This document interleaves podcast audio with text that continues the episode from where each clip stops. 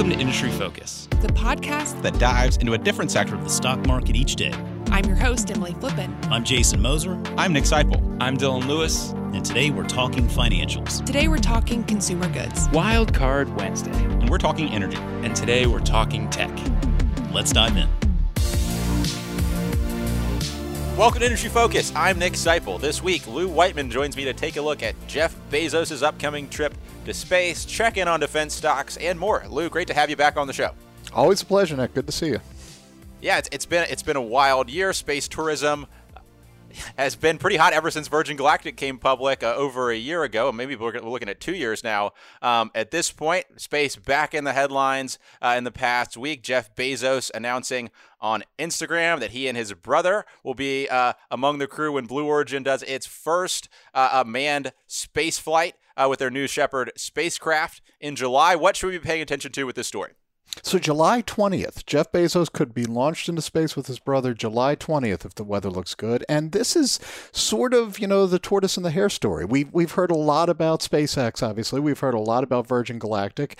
And Blue Origin, I mean, you, you don't not hear about a Jeff Bezos product, but it's sort of been, they've just been meandering along at their own pace. And uh, look out, here they are now. And yeah, if so, he will beat Richard Branson, or he could, we should say. He, Richard Branson Virgin Galactic. He had hoped to go last summer as for his 70th birthday. Uh, a lot went wrong with that timetable. COVID gets part of the blame, but partially, you know, this is complicated and you got to get it right. So um, it looked like Richard Branson would be our first billionaire in space. Jeff Bezos is going to try and uh, jump the line and get up there next month. Yeah, it's the it's the battle of the billionaires here. I mean, if, if do you feel like you know? Uh, and I have tweeted about this, right? Who had, who had Bezos get into space before Musk? Do you feel like this is a, this is a chip on the shoulder for, for the other billionaires in this game?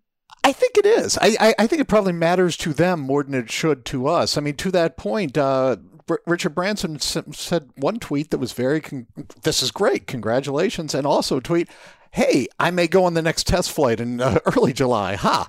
So, I mean, we'll see about that because he's not, that, that'll take FAA approval. But yeah, this is a big deal and it does matter. It, we're talking about it. This is a niche opportunity hype is going to matter and it's a very different experience i think there's a lot uh, you know it, it, I, I think the market may just play out as it does but uh you know this is this is largely hopes and dreams and hype and more than anything. And so, you know, it doesn't really matter to me who goes up first, but the, the fact we're talking about it, the fact that this is sort of creating the buzz, creating the market, it's not insignificant for these guys either.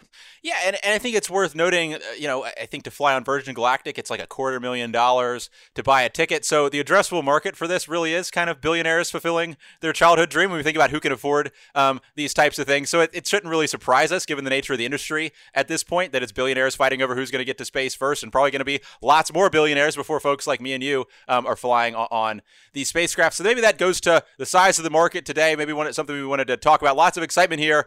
Uh, but still, this is a very small market. This is a small market. I think space tourism, for the time being, is very small, very selective, you say, with the ticket prices. Also, it remains to be seen once people do this. I mean, I'm sure it's going to be cool to be weightless for a second, but you know, I mean, I was just, there was a Wall Street Journal story today, was ta- or the other day, talking about you know the experience. Like most people, when they get zero gravity for the first time, vomit you know, which, you know, it's not a great thing to talk about in a business podcast, but it remains to be seen if these initial Yelp reviews are really like, like, wow, I still want to do this. I, you know, so, um, yeah, I mean, I mean, the bigger market right now is these com- these are serious companies trying serious things to get to space. And there is a market for that with commercial launches with NASA. Uh, there are limits to this market, but, you know, this is sort of the, this old boy network, which was, you know, Boeing, uh, Orbital Science, which is now owned by Northrop, a couple of players are is being disrupted by newcomers, which is both very exciting and very worrisome because it's not a huge market, and and we're going to have to see how that all plays out. Right. If you're cutting it up into more pieces, then uh, you know that, that presents some challenges. I think one other thing that's interesting is, is, we're you know we're moving into this uh, uh, commercial space travel universe more and more, assuming um, you know uh, Bezos and um, and Branson are successfully able to complete their flights. These are going to be the first paying customers to uh, to uh, to go on these flights. I mean, I guess they paid to start the company. I mean, it's not like they're selling outside tickets. Um, but still, this this is very new. It's still something that is not regulated by, by the FAA. I think that'll be a, a big milestone when we have you know this is a mature enough industry that you don't have to sign a waiver to hop on the uh, on the on the rocket ship. You know, at what point do you say, okay, this isn't an emerging industry and this thing is is mature? Are there any kind of uh, signposts we should be looking for? Well, I, I, think I think we're in agreement here, and I think you're right. If the, the FAA is actually getting involved, I think that would be sort of the good housekeeping seal of approval, where you know instead of I mean, it's still going to be a massive waiver. Look, these days there's a massive waiver if you almost anywhere. But, uh, but it, so yes, there's going to be waivers. But I think in this is one of those businesses that regulation helps, and they're going to come in. So I think that is a sign of, of maturity.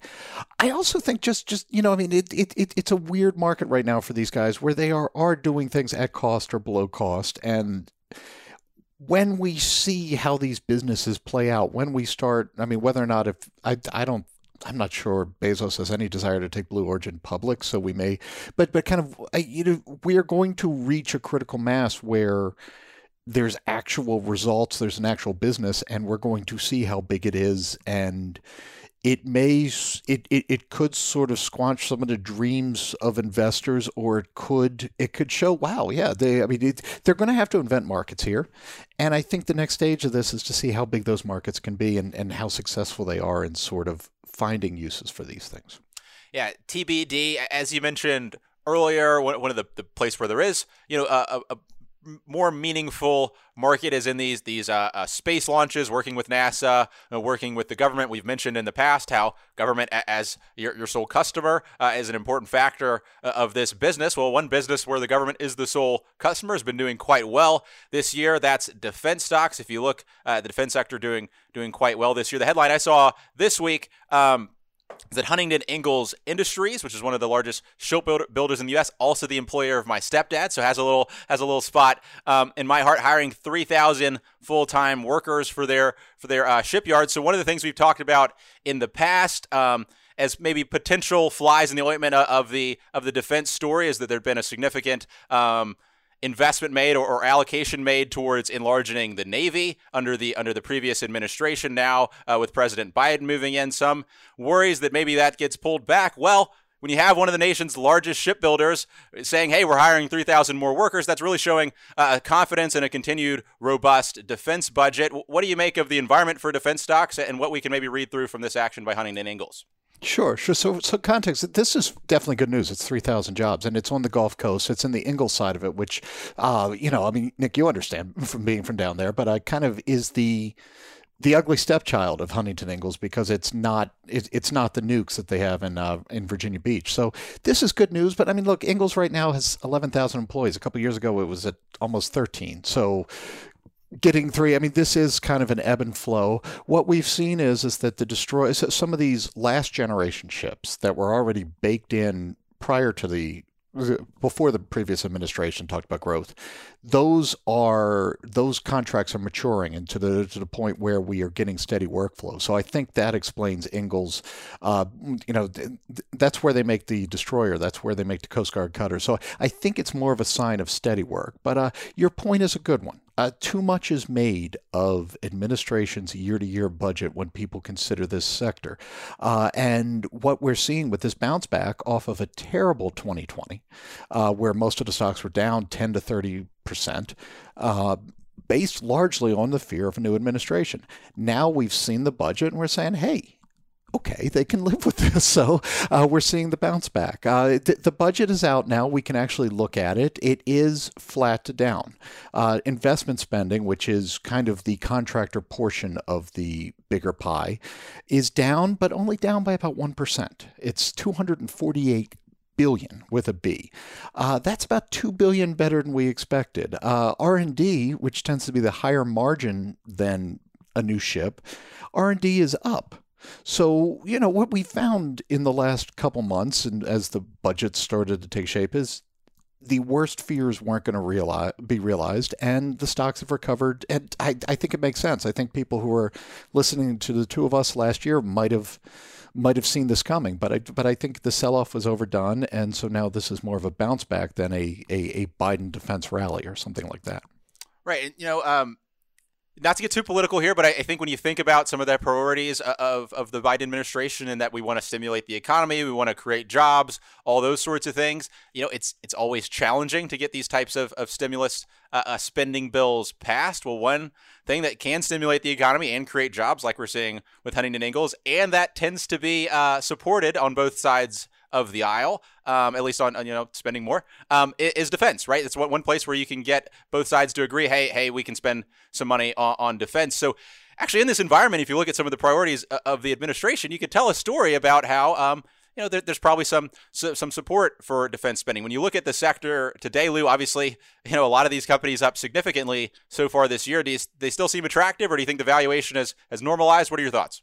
So I thought some of them looked attractive before the sell-off, and so now that it's back, I, my feeling on relative attractiveness really hasn't changed. I mean, it, it, I, I thought there were some screaming buys last year with the sell-off, but you know, even their, you know, it's funny to look at because uh, Lockheed Martin is kind of the laggard this year. They're only up 10%, but they were the best performer last year when they were only down 8%, you know, when some were down 20, 30. So what, I mean, I, I do think for long-term holders, especially those who are interested in income because you get dividend yields 2, 3%, I, I don't see anything in the winds that make me think this sector is going to hit the skids. Uh, and remember on the politics and all this, that most, like I said, with Huntington Ingalls, most of what they are building today was allocated years ago.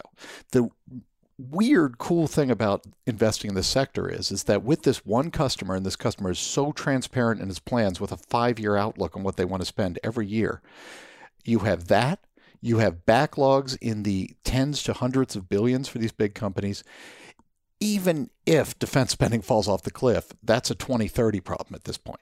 So there is there is a sleep at night. I mean, it's not going to give you cloud appreciation, stock appreciation sometimes, but it, dividend focus, sleep at night, steady growth.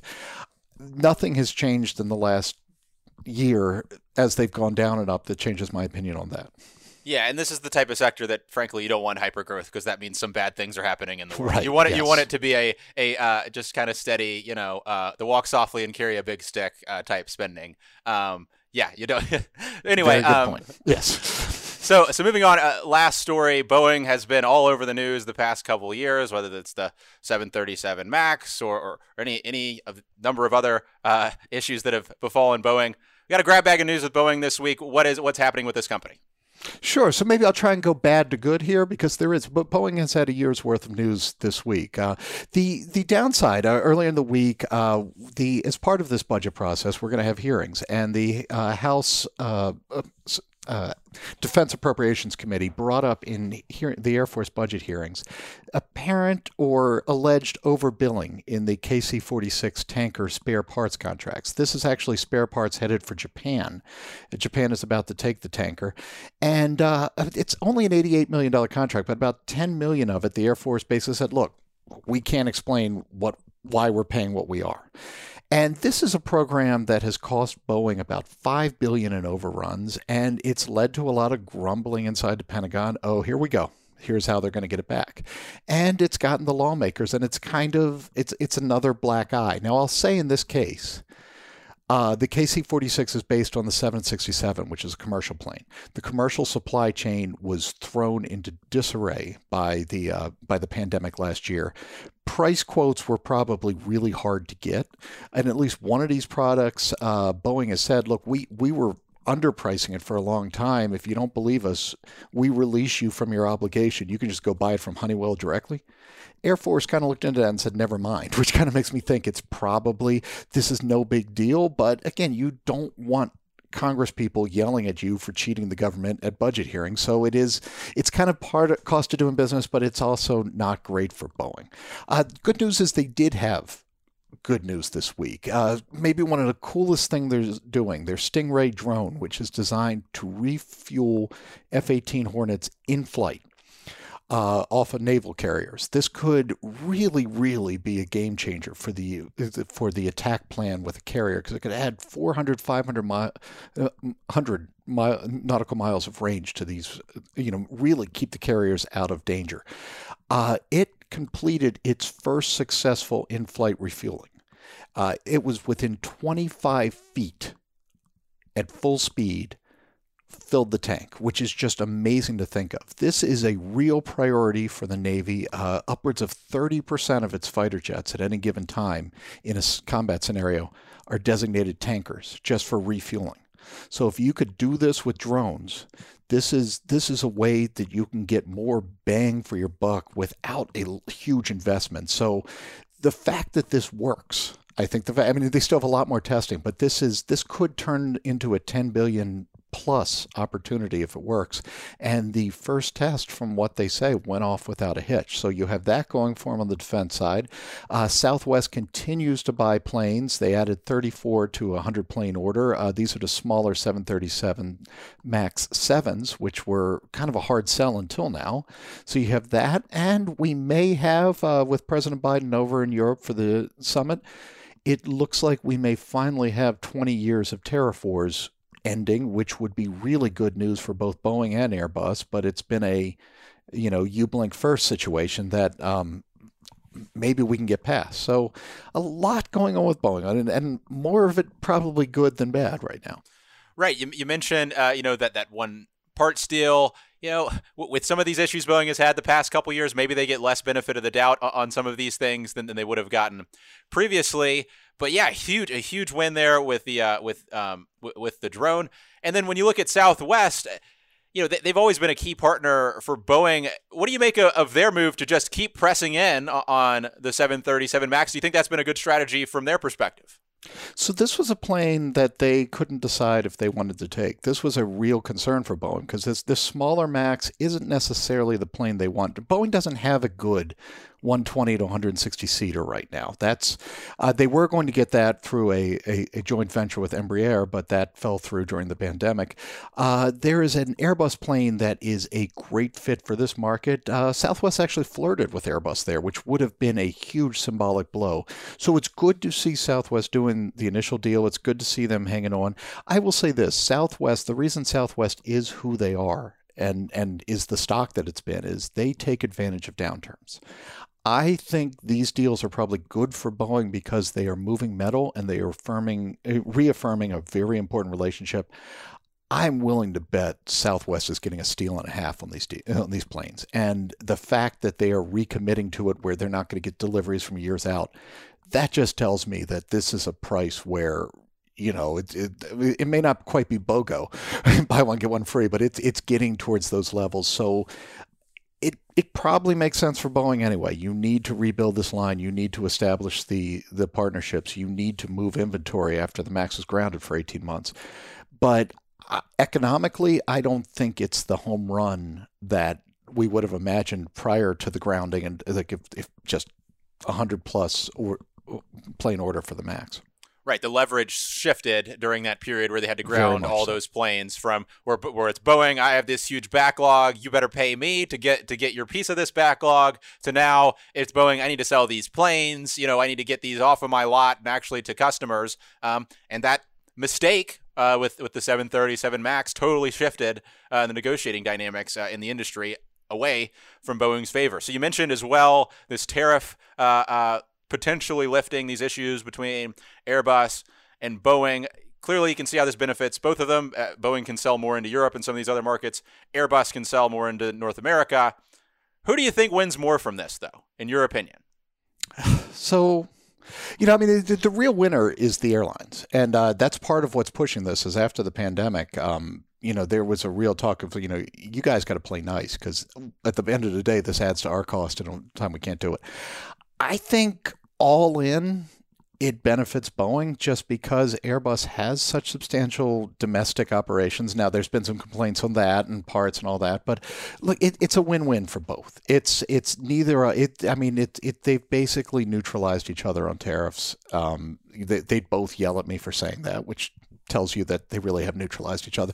But uh, I mean, this is just a, a stupid hassle. And the second it's resolved, I'm sure it'll open up again from both of them on a new front where they see some other unfair. But it's it's just been sort of a, a, a, cost of doing business now for 20 years. So it's time to clean the slate and, like I say, probably start over with new complaints. So, it, you know. Yeah, move, move to a different battleground, right? right, right, um, right. So, you know, we mentioned right when we started off this segment how it has been, you know, uh, going through a gauntlet for Boeing over the past, you know, couple years. Do you think Boeing's out of the woods yet? What should investors be watching for?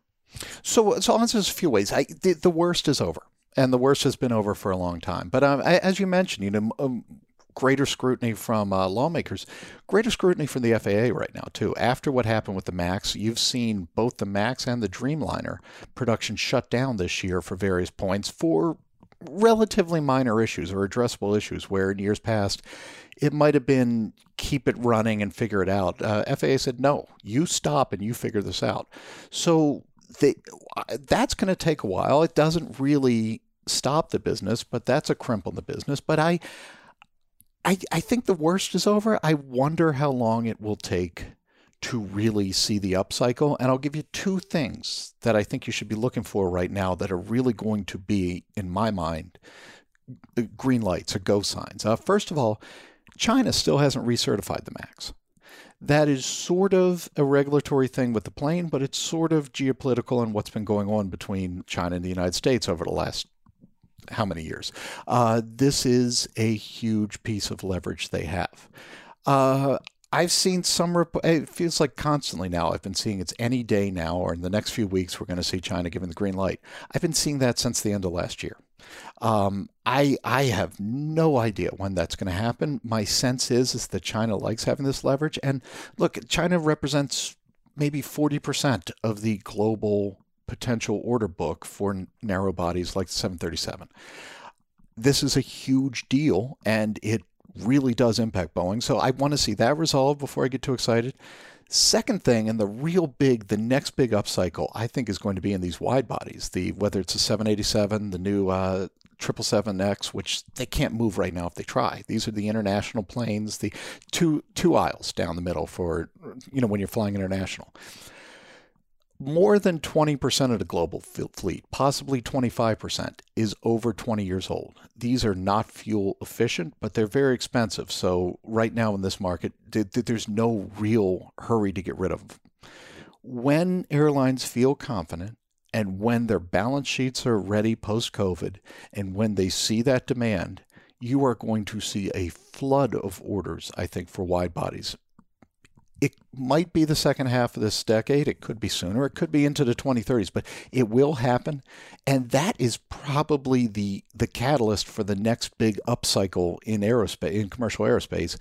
And, you know, maybe it's too late to climb on board by then if it takes too long because people have been warming to the stock. But, you know, I, I, I think people do underestimate how long we had such an extended upcycle last time around. I, I don't think it's a given that the next one starts anytime soon. And reading the tea leaves on wide body demand, reading what the airlines want, I think is a pretty good thing to watch in terms of getting a feel for uh, when things really heat up again. I love it, Lou. Uh, always love having you on the podcast. Uh, until next time. Always good to be here, Nick. As always, people on the program may own companies discussed on the show, and the Motley Fool may have formal recommendations for or against the stocks discussed. So don't buy or sell anything based solely on what you hear. Thanks to Tim Sparks for mixing the show. For Lou Whiteman, I'm Nick Sciple. Thanks for listening, and Fool on.